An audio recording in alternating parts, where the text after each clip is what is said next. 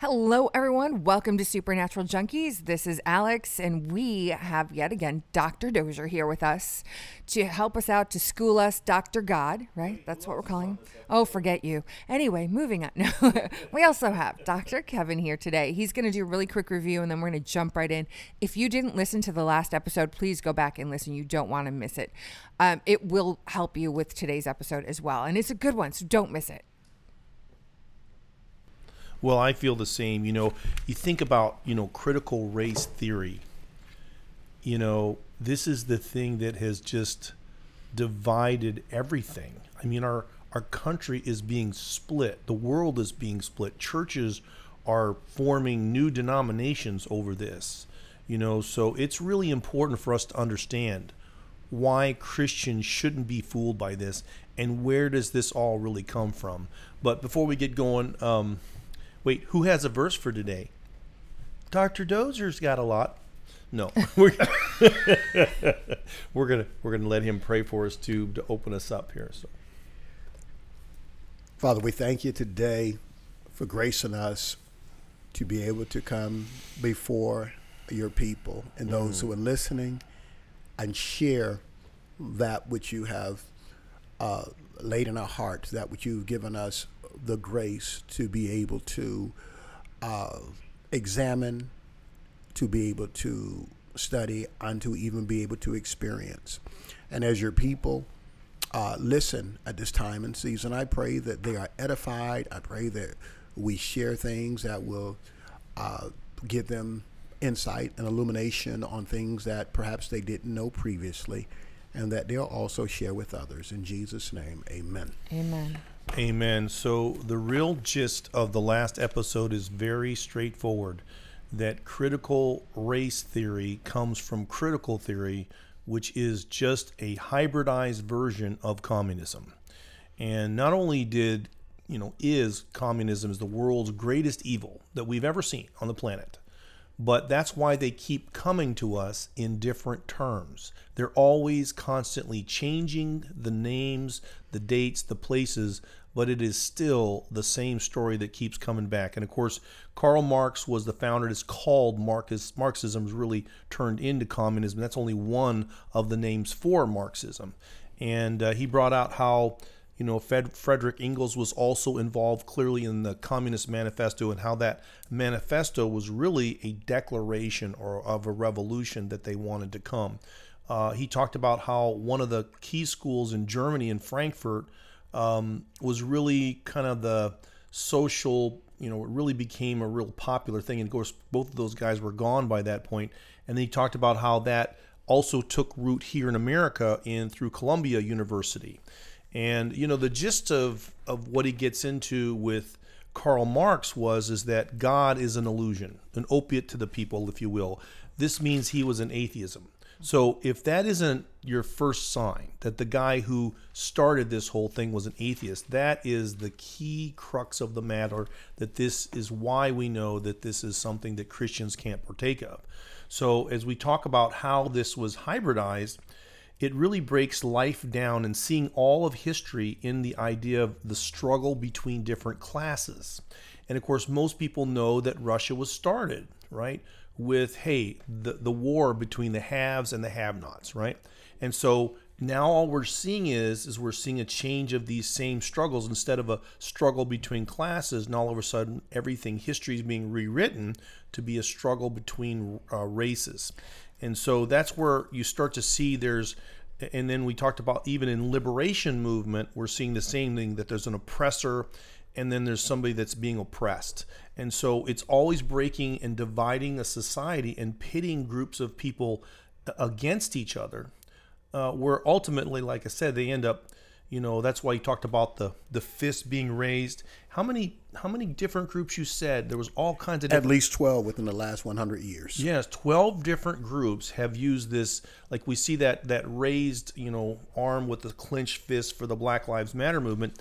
You know there's 12 different groups that have already used this. So this idea of creating solidarity right? And he believed that's what religion was the opiate of the people because it created this solidarity but we're seeing this this all of this division design. Again, you think about this tying into the idea that, you know, divide and conquer, right? And you start to see how this is pitting one group of people against another. And so, where we kind of left off was talking about how the Bible is going to reveal that this is all a complete lie. And this is exactly um, really what Satan would do. It's not against, it's not for what God would say he wants for his kingdom and his for his people, because in Christ we are all one. And this system is set on dividing us and making one people the victim, while the other people are, of course, the, the criminals.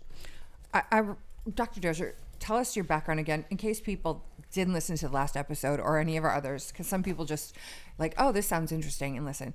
Who are you? Where are you from? Tell us a little bit, bit about yourself so people know that you're bona fide. Okay. I call him Dr. God, by the way. Dr. God servant. At the uh, He's washing my feet right now. I've been living in Tampa for the last uh, 36 years. Well, actually, Brandon. I was living in Tampa for 14 years in Brandon, which is, you could say, suburbs, I guess. Uh, the last 22 years, so that'll be 36 years of my life. Uh, uh, I have a uh, military background. I have my PhD in theology. I have my master's in counseling. Uh, I'm also the president of Grace and Truth Christian University. I was uh, uh, a professor and academic dean at Life Christian University for 11 years or so. I guess that's enough. Well- I, I, I do believe I said I have a military background. Yep. Eight and a half Last- years. Theologian. In fact, he also did some boxing when he was in the military. as We heard last time. So, yep. But he likes to stay out way too late before his fights. Yeah, I messed up. Wait, one don't you have a two of them. weightlifting championship somewhere? Yeah, yeah. Oh, no, I am. A, uh, my one of my hobbies is is powerlifting. In 2020, in the World National Powerlifting Association, I won the World Championships. In 2019, 100% raw Yep. in Calgary, Alberta. I uh, kind of like ripped my lat on my second deadlift, but I did finish with a disappointing second place in the world. Uh, and in uh, November of this year, 2022, 100% raw, we'll be having this World Championships in Virginia Beach, Virginia. Uh, and uh, it is my intention to go there and uh, make up for 2019 and bring a World Championship for my age and weight division uh, Back to back America. to Florida. That's All right. Well, be praying for him for that. Yep. Well, and so this is a great lead in, but when was your when when did critical race theory first come on your radar? Because I know we're going to talk about what what the Bible says, but what was the first thing that kind of happened, really got your attention? I would have to say it wasn't really many years ago. It wasn't many years ago before it really got my attention. In truth, uh, a number of people younger than myself were just mentioning it, mentioning it, CRT, CRT, uh, and I, you know, looked further in it and recognized that the things that were taking place. Um, uh, that is actually what we were seeing. And so, uh, as I went, because you think when you think of it, you think of okay, there's there's critical theory, and then you you're looking at this, and you look at the uh, the uh, ideology of critical theory, and then you look at ideology of critical race theory, and you find that even though uh, one may be on ethnicity and the other may be on uh, social status, they both have the, you could say, the same objective. Right. And a, a big picture, the big picture that you see there is uh, redistribution. Uh, it appears from both that there never, ever can be enough because in both, what happens is there's a creation of hatred for people. And Right. there's also a division It's almost a teaching of hatred, right? I, I don't I don't want to go through it because yes, it's a teaching. I don't want to go through it because it takes a lot of time. But at my age, uh, I I spent my first six years of my first five years of school. I never went to kindergarten. I went straight to first grade. My first five years in school. Because he didn't need it. well, there you go. But when we moved into this town, they really didn't have one for, for, for black people. Unfortunately, I was able to. But uh, we moved from New York City to a small town in North Carolina, and I remember He's like finger these paints. Two, forget it. I will say this part. I remember these two these two boys. They were they were Caucasian. They were twins, Uh-huh. and I always have the picture. And whenever I think about them, they were blue jeans and a blue plaid shirt. Their father owned the service little service station, and this is in the 1960s. I had my cousin Reginald. We called him Peaches. He and I hung together, and of course, the two of us are black. Peaches? And yeah, that's what a name too. And uh, but he he was he was he was he was all boy. Yep. And uh, I remember one day my father being there, and and he was talking to him because people would do kind of like work together, but you didn't really hang together. And the two guys, the two Caucasian boys, were looking at us, and we were looking at them. And as kids, you're always waiting for the word "go play," mm-hmm. but that word didn't come in those days, and so you didn't play. And I remember when school started, all I saw was black kids. Now I didn't think, where are the white kids? Where are they? But I just thought that's who's in school. I did think about those, and I didn't know where they went to school. And even our bus drivers, our bus drivers at that time, and you can research it for North Carolina and areas of South Carolina, our bus drivers were students. We weren't even given adult bus drivers. Wow. our bus drivers were juniors and seniors. Okay, so scary. I went to school during the segregation period. I first went to integrated school in sixth grade in 1969. And uh, a lot of people today did not see those things. I caught the tail end. Okay, so a lot of people didn't see. I remember this part. I had a teenage brother, and there would be these men who would come by these guys' house in the small in these in the small town that we're living in North Carolina. They'd come by different people's house, and they would say, "Well, uh, so and so, your," they would say, "Your boy, not your son. Your boy, your boy is not going to school today. He's going to go work in my field." Because they grew cabbage and tobacco and things like that, and there usually be no questions asked. They'd go.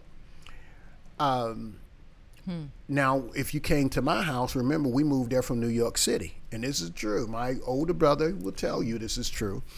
Uh, man came to our house, and he's, "Mom, your, your boy need. Uh, my mom said, "No, he's going to school." Man got a little upset, so my mom called my dad to the door. He came, and the man said, "Dozier, your boy," and he said, "No, he's going to school." The man kind of like said, "Okay, all right, I'll remember this." So like in a threat fashion.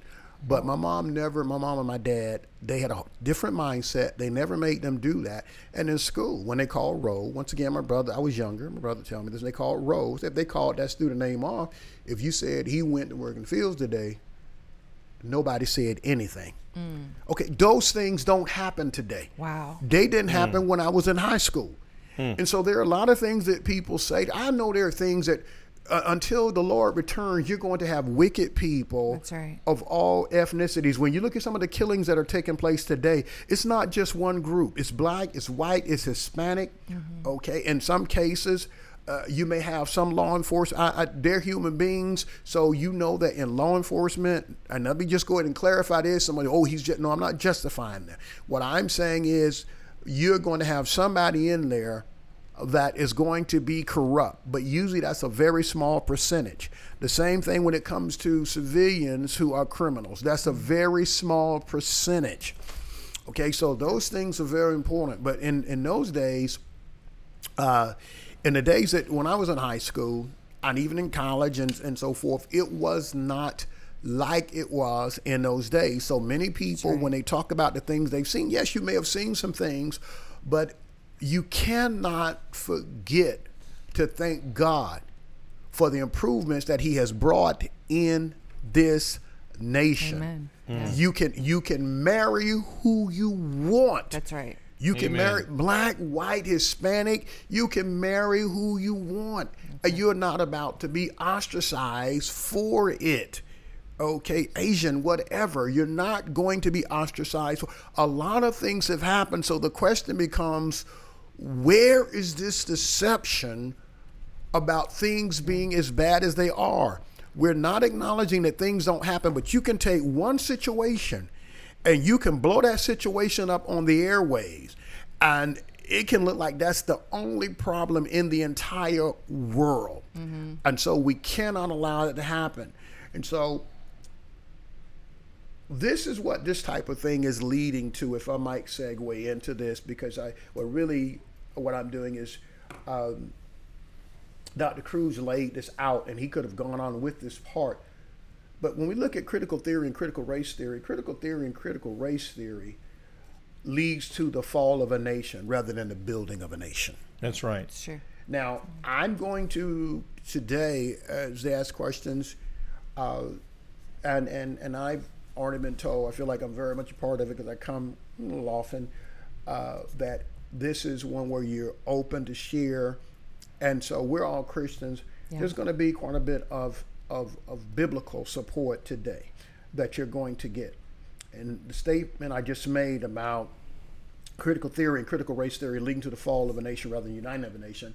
Now, Jesus, and you can read this in Mark 3, Jesus was accused of casting out demons by Beelzebub, by, mm-hmm. by Satan. Yep. And, and, that's, that was because of jealousy and envy and hatred. Mm-hmm. And then he, he, Jesus made this statement. He said, How can Satan cast out Satan? How is Satan going to cast himself out? Mm-hmm. But then he goes on to say this, and if a kingdom be divided against itself, that kingdom cannot be that cannot stand. If a house be divided against itself, that house cannot okay. stand. So simply put, a kingdom, and America is a kingdom. It's yep. a nation, a kingdom. Yep. A kingdom divided against itself cannot stand. Now, this word divided from the Greek word merizo, it speaks of to be disunited, mm. To be disconnected, to be fragmented, to be without unity. And when you have a nation that does not have unity, that nation cannot hold up. It cannot remain fixed. It cannot remain established. And I believe that there are places around the world and, and, and nations uh, that despise us that have people. Uh, you do have spies, so you know you'll have that have people inside your nation and they don't just have to be inside your nation, but positioning themselves around us, waiting for us to get to our weakest point so that there can be a strike. America is the wealthiest That's nation right. in the world. We have need, if we were isolationists, which we're not thinking about it, we would have need to get nothing from any nation. And when I look at that, I look at how good God has been to us, yep. and yet we cannot look past our past failures and try to improve on them by thanking God and living a life pleasing in His sight. And instead, we want Amen. to bring up things. Uh, we want to bring up things and lie as though they are worse than they were years and years ago. Yes, we do have issues, but what nation doesn't? And our issues are not worse than they were when I was coming up. I've lived long enough Amen. to tell you that. Here you just heard it we're not getting worse, right? There's actually been improvements. Right. So I want to, because he's shared a little bit of his experience, I want to share mine growing up. So I was born 70, right? So the Vietnam War was still happening. The fall of Saigon had not happened yet. Um, when we what came, was it like being a little Vietnamese girl, even though you're cute? it was. Uh, you have to imagine. So the war is still happening, and um, you know, we're here, and we weren't popular. So this was a long time ago. Like he said, it is not like it once was. Can you imagine living in a street and you and your brother are the only Vietnamese kids there? It wasn't fun. I remember a specific time being between five and seven years old. And, you know, we went to private school. So we're walking our little uniforms, and the high school kids stopped us and they're like, hey, chinkies, want to whitewash? And it was snowing out, and it, we're walking home from school and um, my brother, who's not that much older than I am, they they started beating him up. And I started screaming. So I took my school bag and threw it at them. And the one guy picks me out, it's tiny, picks me up and threw me into a snowbank. And I, you know, I still continue because, you know, out of the two of us, I'm the bruiser. I'm like, I'm going to kick your butt. You hit my brother.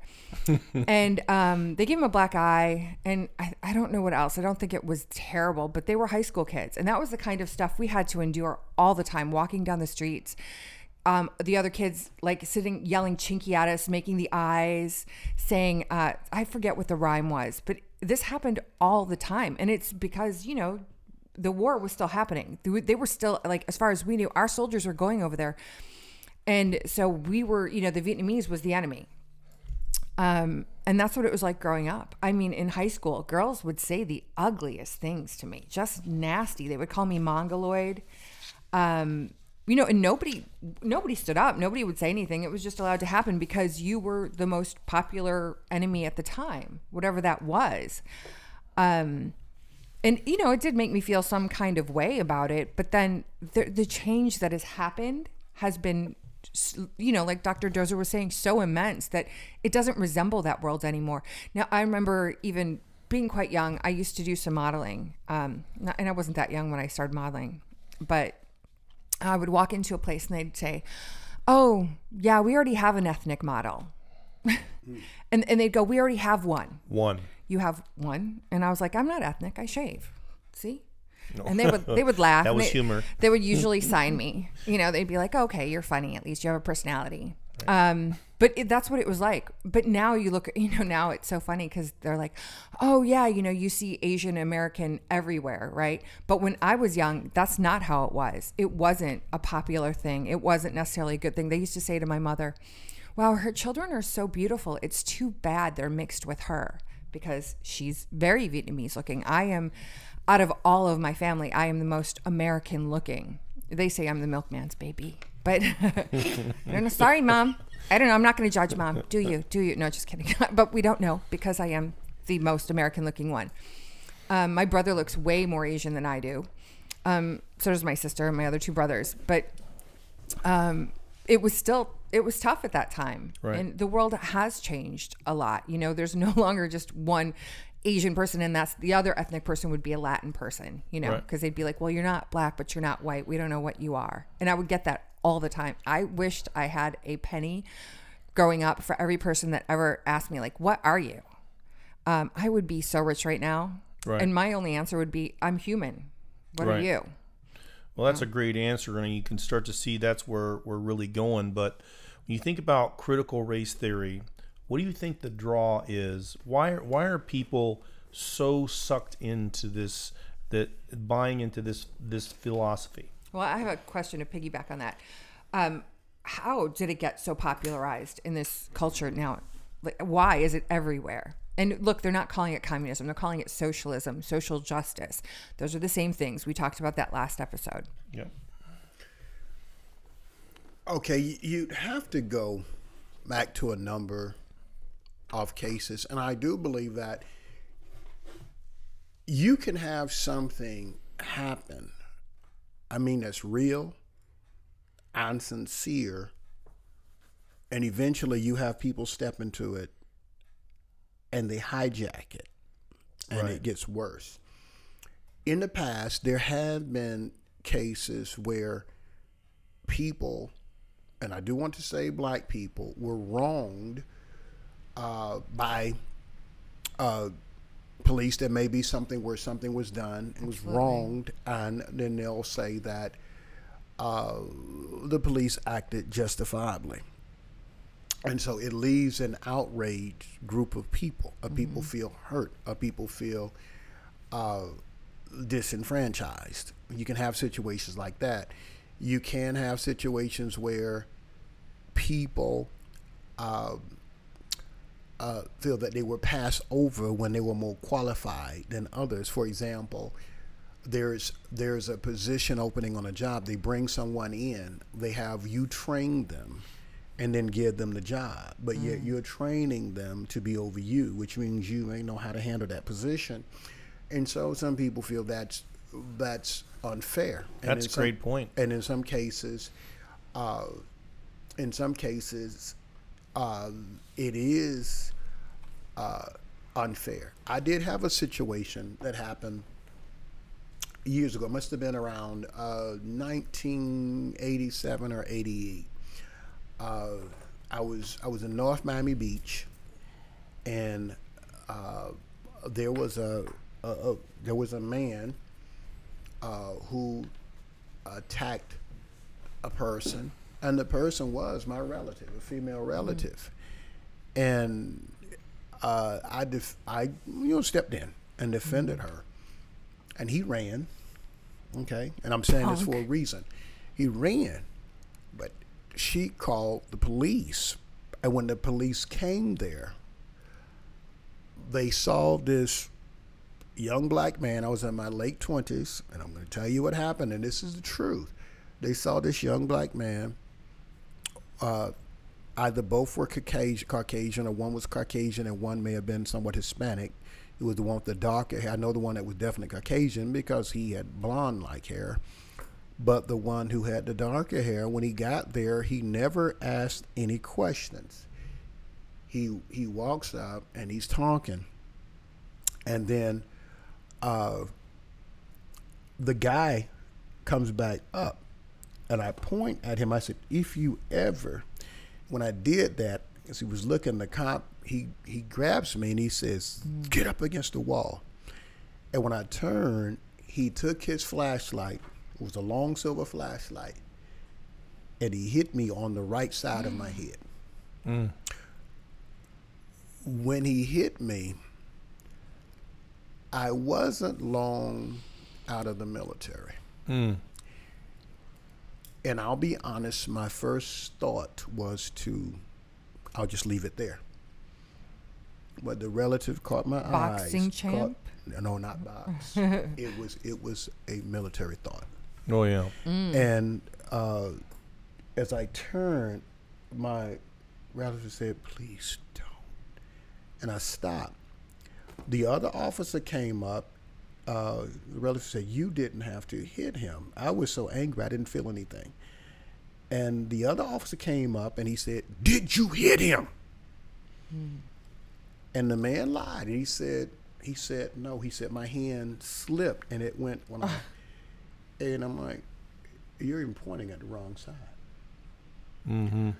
So, but the other officer, the blonde haired officer, he was very courteous. He was very, very courteous. Now, and the guy did say this to me. The one who did, he said, "You think you're something because you're you, because you're big and you're muscular and you're this and that." And he really said this. Hmm. So I'm like, okay. So I know things like that do happen. Yep. Yes. They do. okay. Um, I don't see it as grounds to try to destroy a society.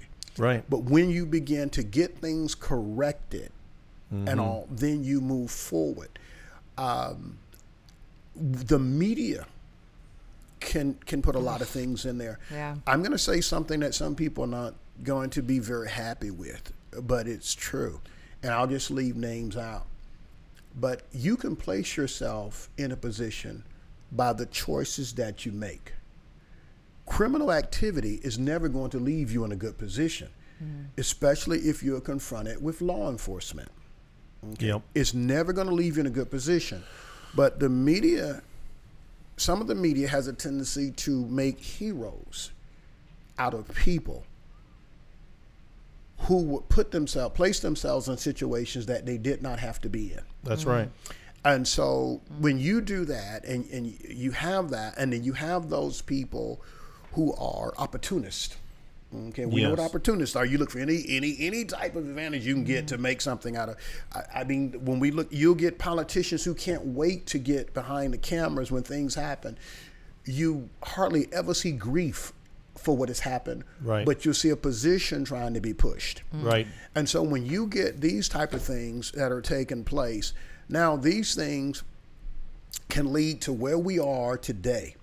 And then you have people, once again, I'm, I'm repeating myself, but you have the opportunists. The opportunists are always going to push it harder uh, than they, further than they need to. They don't want it to stop because you're continually getting something out of it. And it really serves, it serves that agenda just well. It, that- remember, when you deal with things like that, you're looking at, uh, uh, as you would say, if there's any ethic at all to it, um, you're looking at an ethic that says the end justifies the means. That's right. So it doesn't matter what it costs as long as we get to our objective. So I hope I answered that in a way that's, that's satisfying to you. But that's those are some of the things uh, that I would that I would go from as I would see things that taking place. Uh, some of it subjective, some of it objective, because you're seeing some of the things that take place. As for example, I brought out myself. That's objective. That's Right. actually what took place. You know, other things you see with with other people, but you can have it where just to repeat myself, people place themselves in a position and they would actually exploit That's right. That, that person to get a certain agenda across. Whether that person, they can know whether that person was criminal or not. Mm-hmm. And, it- and I would mention something, I would mention this by name. When you think of Officer Chauvin, now he took something further, f- much further than he mm-hmm. had to take it. Right. And that in itself brought a lot of unnecessary hardship yeah. to to a nation. Right. It brought a lot of unnecessary hardship to it. He could have made the arrest and went on, but when he went further, It he brought a lot of unnecessary hardship to a nation. Yeah. And so you have to, when we look at those things, I know when I look at them, I'll look at them and say, why? It seems like everything is just settling and getting well. And why do we have to have this one take place? Or why do we have to have this thing take Mm-hmm. place? Or why is this person Well, they, they want to keep it in front of our faces. I know, you know, our family traveled around the country and sold Christian education materials. And every time we went somewhere and they're doing a show, they hire all these people and they only give them a job for a few weeks. And my dad, first thing he told, he says, if you give a man power, he says, and these people have never had it, they can't wait to use it on you. And we just learned that every time we went somewhere, that's exactly what happened. You know, you want to get in the door, you want to drive in, you're trying to set up your booth, you're trying to bring in stock. Mm. It's always some little power play. I mean, and they want to let you know that they are got this power and that you're going to, you know, go along with this. So those are some of the things that we learned right away that this is human nature and this is what you're signing up for and these guys have got it and they're going to let you know they got it, you know. Yeah, I feel like it's a little bit like um, the Wizard of Oz, where that, that little man is pretending to be the big guy, and he's like, "Pay!" When they finally find it, they're like, "Pay no attention to the man behind the curtain," and that giant head's talking. Um, because I feel like the people that are bankrolling some of this, the, this agenda, and it is an agenda that's happening, are not the people you want in control of these things. My question is, is why do, do the people that I mean, because what we're admitting that there is injustice in this world, there is that side that we're not saying that that doesn't exist and that's not real, but Or that we can't talk about it. Right. Those are, but those are people that are not operating under or with the Holy Spirit in them or with any authority of God, because that is not how God treats people. That's not how we're called to treat others.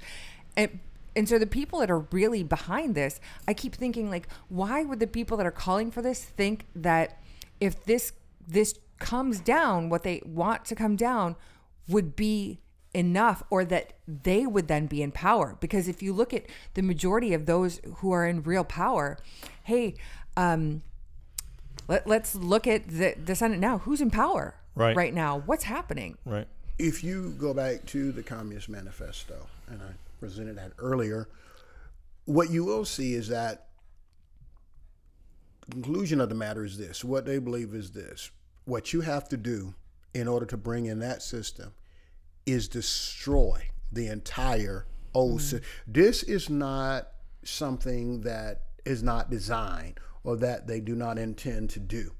The intention is to destroy the entire system. whole I believe earlier you brought up Russia and the create the Bolshevik. Revolution of 1917. Excuse me. Once they won, and you have to have the military behind you. Remember, they used the Navy. Their Navy, the Navy was fierce, but once it was over, they mistreated these individuals. Sure. And then you took the uh, the, the royal Russian family, uh, Tsar Nicholas and his family. Uh, you took them. You killed him. You killed his wife. They killed his children. They killed all of them. You you wipe out all of that. So you're gonna wipe everything out. That's right. Even when you look at history and when you think about it, I want to mention the statues and all the okay, the Confederate statues and all of that. That was a rebellion. In my opinion, they probably should have never been put up. But since they were put up, now they are signs of history. That's right. But that was just the start.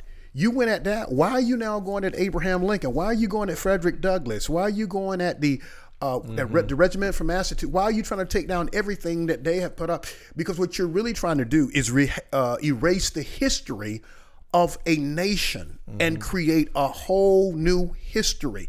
Yes. So you have to destroy it.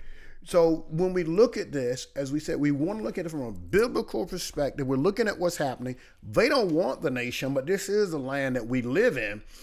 And critical theories and critical race theory, because which is a critical theory, it leaves no room for God. And that's going to lead to the doom of many. Mm-hmm. Now, I want to show you something here because this this fits right in with what we see in Psalm 9, 15 through 17. It says, The heathen are sunk down in a pit that they made in the net which they hid is their own foot taken. The Lord is known by the judgment which he executed. The wicked is snared in the work of his own hands. The wicked is snared in the work of his own hand. The wicked shall be turned into hell, into the grave, and that and all the nations that forget God. Yep. And so when you look at this, remember once again, we're looking at an atheist type of uh, of system. Mm-hmm. So you're taking God out of it okay?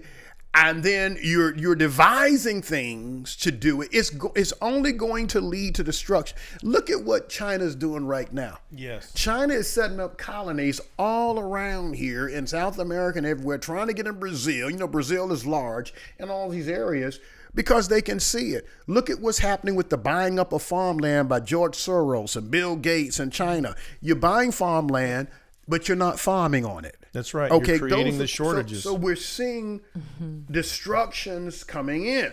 So those who contradict God's word and will, we know they're considered wicked in His eyes. Yep. So we're going to get heavy with this. What we're seeing in this is we're seeing wickedness. Wickedness is taking place. So if you ask, why do they do what they do? What would lead them to do what they do?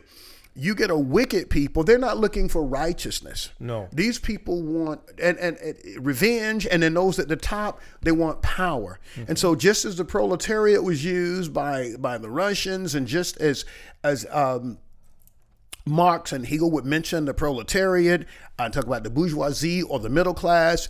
I've been watching this and look at what's happening here. You have the attack even the attack on the middle class. The middle class is now living paycheck to paycheck. You bet. You have all of these different attacks uh, that are coming in so that you can actually destroy everything that's set up. And eventually, government will be your God. So mm-hmm. now, how is government going to be your God? Well, now you have to attack the church. Right. How do you attack the church? You attack the church by way of attacking believers. So they've got to, I know that's a whole nother show, but they've got to come up with schemes as they're doing right now mm. to attack us. That's okay? right. Um, well, you're right. They're mm-hmm. trying to burn the whole thing down. And that is an occultic thing. That's what the story of the phoenix really is that he burns brightly, turns actually completely to ashes. And out of the ashes is what they can what? Build what they want. And that's also what ordo ab chaos means order out of chaos. And who are these people? Well, they call themselves a Masonic order, some of them, right? Mm-hmm. And so this is where you can actually see that in the stained glass right there in the most holy of holy parts of the Washington um, uh, Masonic Lodge. So you start to see that's also ties into Revelations 13 as well that there's a cause. Every cause has an effect. They're the ones who institute this cause. They're the ones that make this happen. And so this is the idea that this chaos they're trying to create justifies okay, what? Social justice that they want to do, right? Which is to really burn it all down and then build what they want. I also think that there is, we've talked about this, a punitive side to this. There is as if there could be a way to, in any way, make up for this if right we were to give up white people were to give up everything they have. If some so punitive implies like our justice system just like social justice all the whatever justices you want to call it implies that there is a punitive side to this that there is a payment there is some kind of reparation that could make up for this. And the truth is is that it's impossible. I wouldn't say to my child and we're not saying that things don't need to be corrected because God knows so many things need to be corrected in this system and um, it, this this injustice exists. However, I wouldn't say to a child that your father or your grandfather did this to me. Now, child, you apologize. You pay for it. Does that make sense? Would you tell your child that? Because there's no lesson that can be learned that way.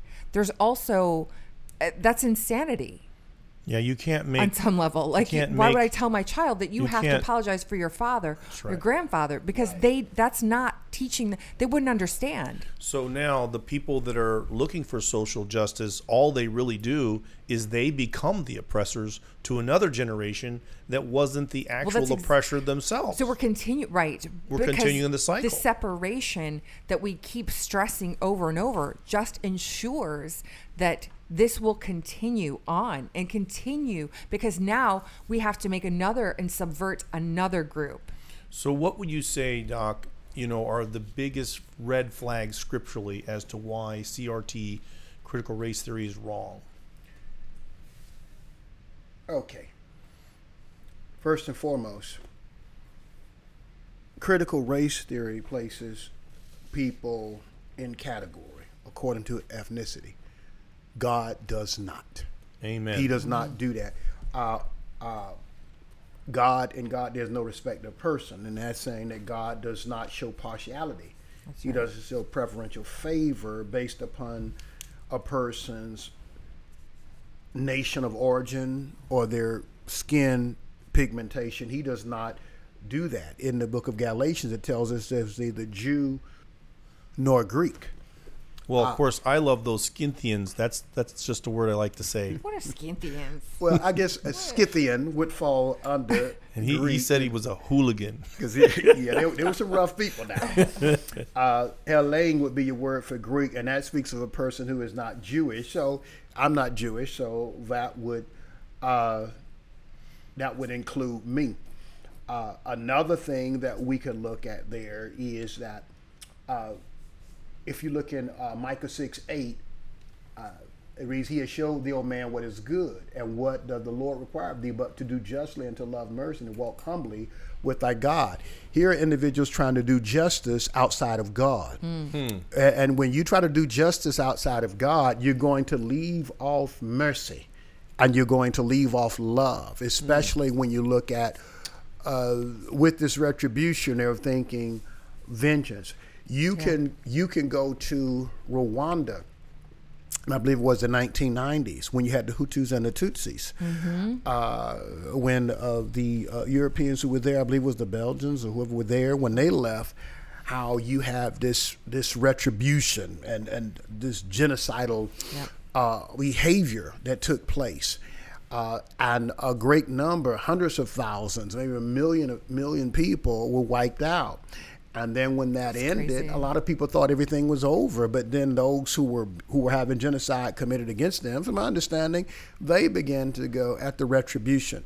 So when you when the when the main thing is retribution, re, uh, redistribution, whatever you may call it, uh, and there's no there's no no humility or forgiveness, it doesn't work. Listen, when it comes to redistribution or retribution or reconciliation, reconciliation is not forced. It's not forced. It's where a person's heart has been humbled. Redistribution is not forced. It's where individuals give. And I do believe that we have a giving society uh, in this nation. Once again, you can isolate and you can get some people who don't do this and don't do that. I don't know if anybody's ever studied uh, that which was revealed about J.C. Penney, the founder of J.C. Penney, not referring to the store, but and I like reading about some of these people of the past, but apparently he was a Christian man. I believe he started out uh, working. He got a job in a sh- in a shirt uh, store, clothier. You know, back in those days, because it was a long time ago. You know, you'd have like specialty shops, little shirt shop, and he made very little. And I believe I don't know if he eventually bought it or not, but eventually he, you know, he, he we end up with J.C. Penney. But from my understanding, this man, and there's been, we're not going to get into that, but there's been a subject, about, some talk about that. Um, this man was a tither. And when I say was a tither, from what I've read, and I'll look it up again, he tithed to himself, but he gave 90%. What? He kept mm. 10 and gave 90%.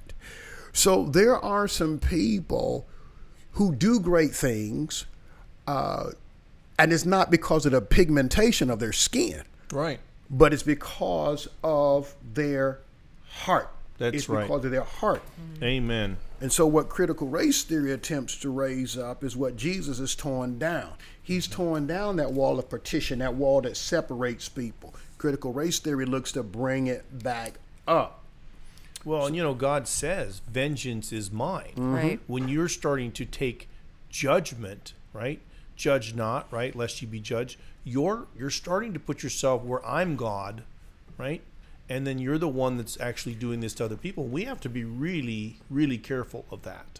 But that's you can see that that's what this is doing. They are playing God. They are trying to take vengeance, right? That there's nothing wrong. We need to have a just society. We need to have rules, and we need to have you know all yeah. those laws and rules and punishments and you know consequences. the bigger concept really being the where does morality come from? Where does goodness come from? It doesn't come from communism.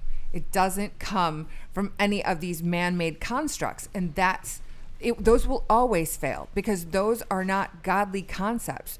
Morality, goodness doesn't come from any of those things. So if we think that somehow we're going to engender that into a system that already rules all of that out, Right. Well, they've already ruled out. it ruled can't out. happen. It can't happen.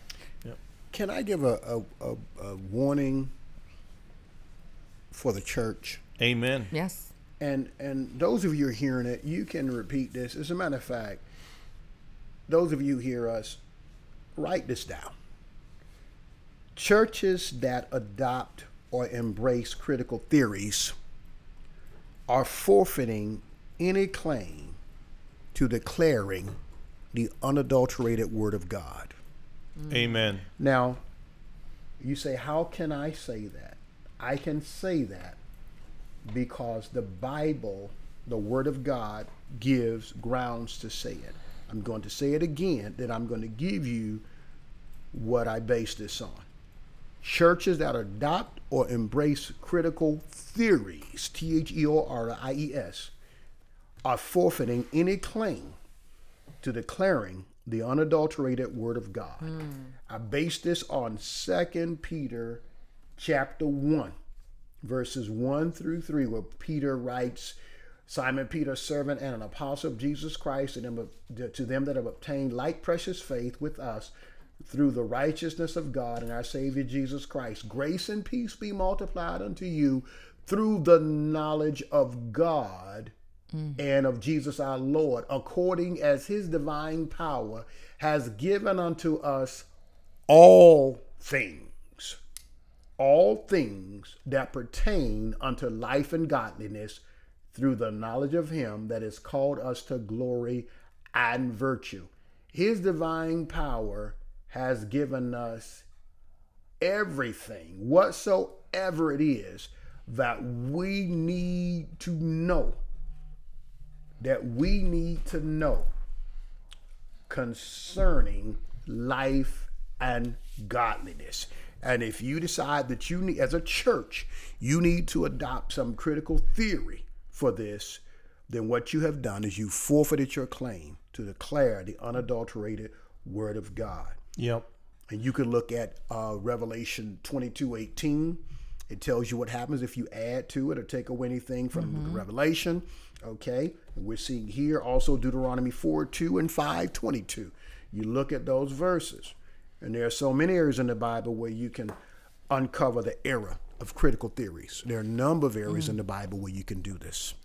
Well, you know, the big one for me is that, that when you go to communism, you're saying that the government is God. Yes. You're also saying that no part of God is allowed in government. And right there, you have abandoned every bit of truth. And then you think about Jesus being the way, the truth, and the life. Are they going to change your life? Yeah, they're going to change your life. They're going to tell you what to do. Are they going to change the way you live your life? Absolutely. Right? And you talk about the truth. What do you have to believe? You can't believe your Bible, honestly you know and then this whole what it's all predicated on it's like dr phil says this you know you got to find out a child's currency well they know what your currency is you know what your currency is you covet your neighbor's stuff That's what's going on with you. You want worldly riches and fame and all these things. But you just read in Christ, all things are provided. All the things that you need to be a prosperous, you know, person that lives in the kingdom of heaven, mm-hmm. right? That we don't need to covet all of these things. I told my boys just the other day, I go, yeah, when you're richer, you have a nicer pillow to cry on, right? That's all you have, right? So what big deal is that? Is that a big deal? A nicer pillow. I want that nicer pillow to cry. on. I mean, this is what we're talking about, and the people that go through this. And again, why did U2 re- sing the song? I still haven't found. This man is as successful a person as there is on a planet, but he still ain't found what he's looking for. And that verse says we can have all things, right? And you start to realize this is how they've taken that part of us that still is in love with the world, right? And then used it to start to divide us. That that's what this is all about. Well, it's a systemic dismantling of everything godly. You know, it's taking God out of absolutely every morsel of our being.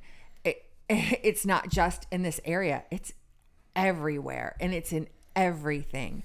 Because in order to get to that chaotic, evil place where man rules everything, we have to destroy everything that God created.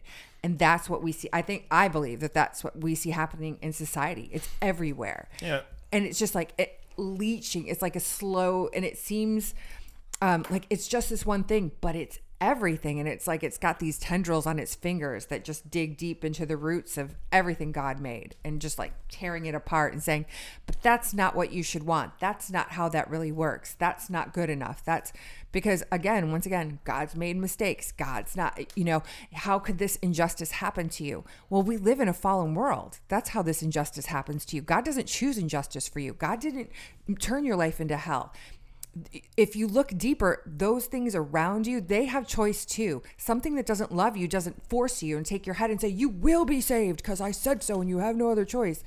Something that really, God, not something that really truly loves you, gave you a choice. He has to give you choices. And those people in this world, they have to be given that choice too.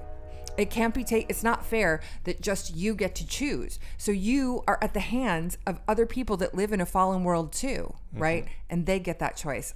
So whenever you hear people say, "Oh, how could God let this happen?" God doesn't let this happen. That's not what He wanted. But we're no longer in Eden, Right. right? So all those things that were cast down here with us, they rule this plane. It clearly says that we don't. Um, they do, and they are around us, and they're influencing other people. They get a choice as well. Yeah, and you already said that, you know, there's no justice without God. How can you even have it? You know, the other one that this this really does ring bells for people, the idea that when you interfere with the ability to sow and reap. In other words, if you want to reap what somebody else has sowed, hmm. that's what we call stealing. Okay? And the Bible says that this is what's supposed to happen so that, you know, when I sow this seed, whatever it is, and I don't like what it what the fruit of it is, well then I would change what I'm sowing to start to get that, you know. And so people go, well, you know, they're all for this in in socialism. And then you say, well, wait a minute, my A child, you know, that gets an A on that test, he needs to share that grade with somebody else, right? And that's when people go, wait a minute, are you really willing to share your grades with somebody? Right? And Right. We- this is where this goes. that, yeah. Right? And we really you can't have anyone who there's no motivation to, to be excellent anymore. Well, you're, you're specifically talking about that group that goes to college universities, probably Charlie Kirk's, um, his whatever it is he does on university, where he goes through and has people interview the college students saying, you know, they're all for social justice, they're all for equality for all, and then you know the person and, and you know they'll sit there in, in great detail and tell you how you know people have generational wealth and how they should share it all and that's not fair because they're just getting richer. And then the person who's interviewing them says so did you make good grades this semester? And they're like yeah i'm doing really well. And he's like okay um, well you know you've been going to school and not partying? He's like yeah i work really hard for those grades. He's like great i'm going to take your grades and i'm going to give them to the person who's not doing as much as you are, who's partying, who's not paying attention. Because, you know, that social justice, they also deserve the same thing that you deserve. Why do you get it and they don't? Well, I worked for it. Exactly. they don't have to work for it in the system you're proposing. And that's where it falls apart. Also, those people that have that generational wealth are the ones that are behind your political party. Exactly. They're still right. They're only going to get rid of the But- richer, the neighbor that's just a Ex- little richer than No, you. no, exactly. They're not getting rid of themselves. No, no, that's what I'm saying though. That's what happens. You think that these people are claiming social justice, but there's still a hierarchy. And you're guess what? If that's what you want, guess who, who's not at that top of that chain? You are. Because if you're screaming social justice, social justice, you're not high enough to acquire that uh, position of power that you're screaming for. Because you wouldn't be screaming for it if you had some.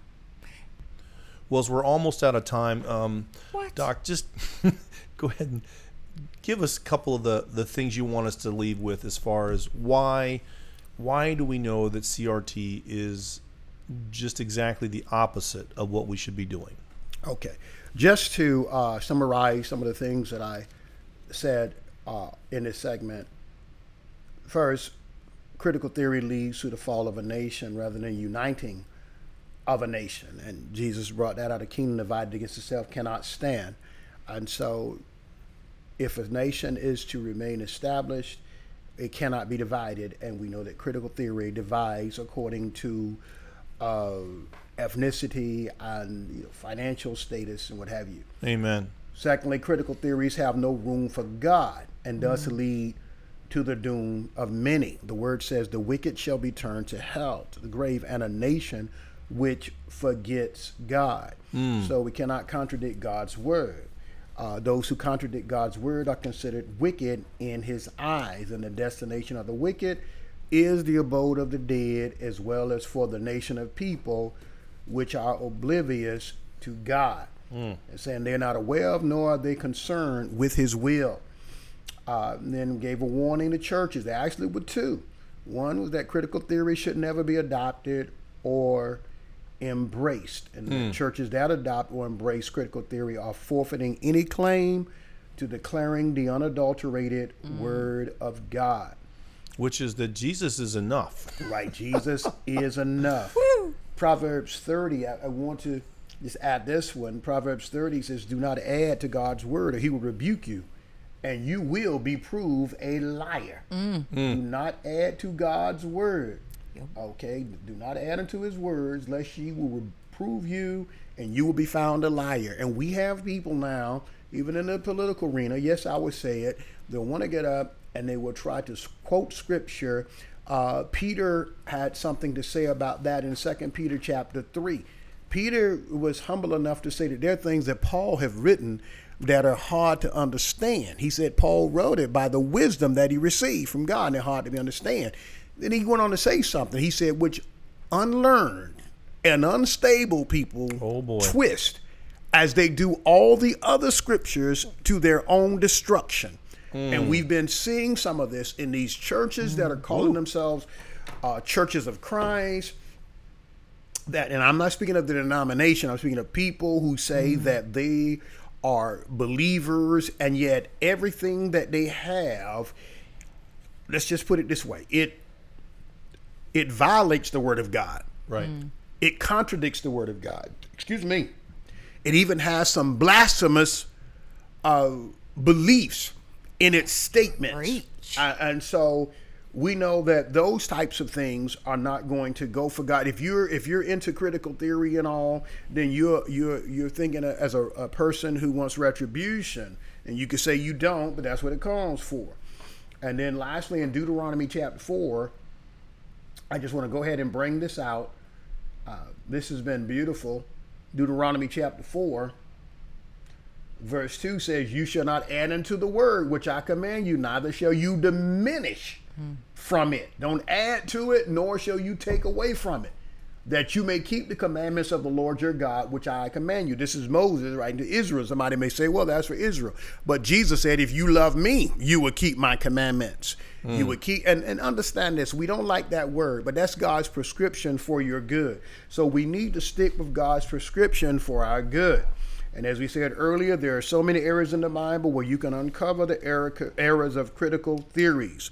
So I want to leave this with the believers. And if there are some people who are listening to us and you are not born again, Jesus is willing to bring you into his kingdom if you will acknowledge that he died for your sins, that he resurrected for your justification, that he is Lord, that he is God, and you repent and you turn your hearts to him, he will draw you into his kingdom.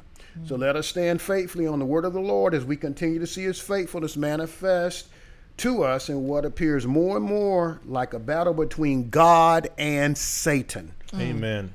We are the body of Christ and we know who's already won. Mm-hmm. Spoiler alert. Well, you know, as you think through this, you know, what I want to also say is the reason why critical race theory is taking hold is because people can see injustice. They can see it, Right. right? And that's because capitalism needs morality. When we have people with this much freedom, right? But when we forget, there's not one part of communism that couldn't be defeated if we just followed the golden rule, right? To treat other people the way that we want to be treated, right? Right. To bless those. No, it's a better call than that. God said to bless those that curse you, mm-hmm. right? That is how Jesus changed the world. Jesus never called for an uprising, he called for an infilling, okay? An infilling of the Holy Spirit that can change us from the inside out, right? And so, yes, they can point out how communism has produced a lot of people without morality that have all kinds of money and all kind of freedoms and are abusing things right? But you can't change them. That is something that has to happen from the inside out. Communism is a forced morality. It's where they get to come in and Faux play morality. god and they're just telling you that we'll be a better god than those people that's what they're The saying first one you said democracy and then communists. Yes. Oh, he did. So fix that. but you know, you start to think about this.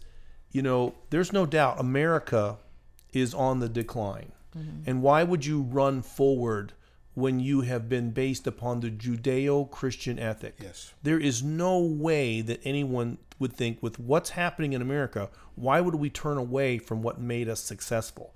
And what people don't understand is that if America goes down, freedom around the world will die. Mm-hmm.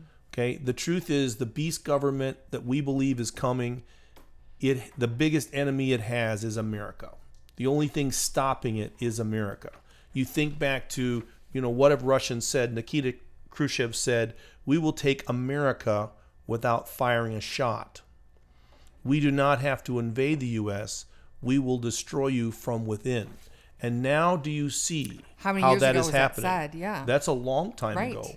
Right? There's a, a movie called Disinformation, and it was the highest operative that happened in the Reagan era. And he said that they that their whole goal was to start, you know, lots of nonprofit organizations in America to solely found sources of disinformation, green environments, right? About the green agenda, the race agenda, and all these things. This is where these critical these theories, these communist theories are coming from.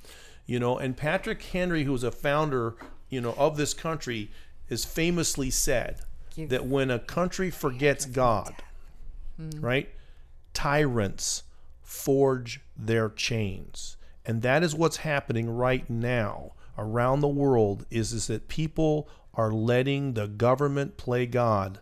They just did it for the last three years. Did I, I shared with you before the the dream, the vision I had.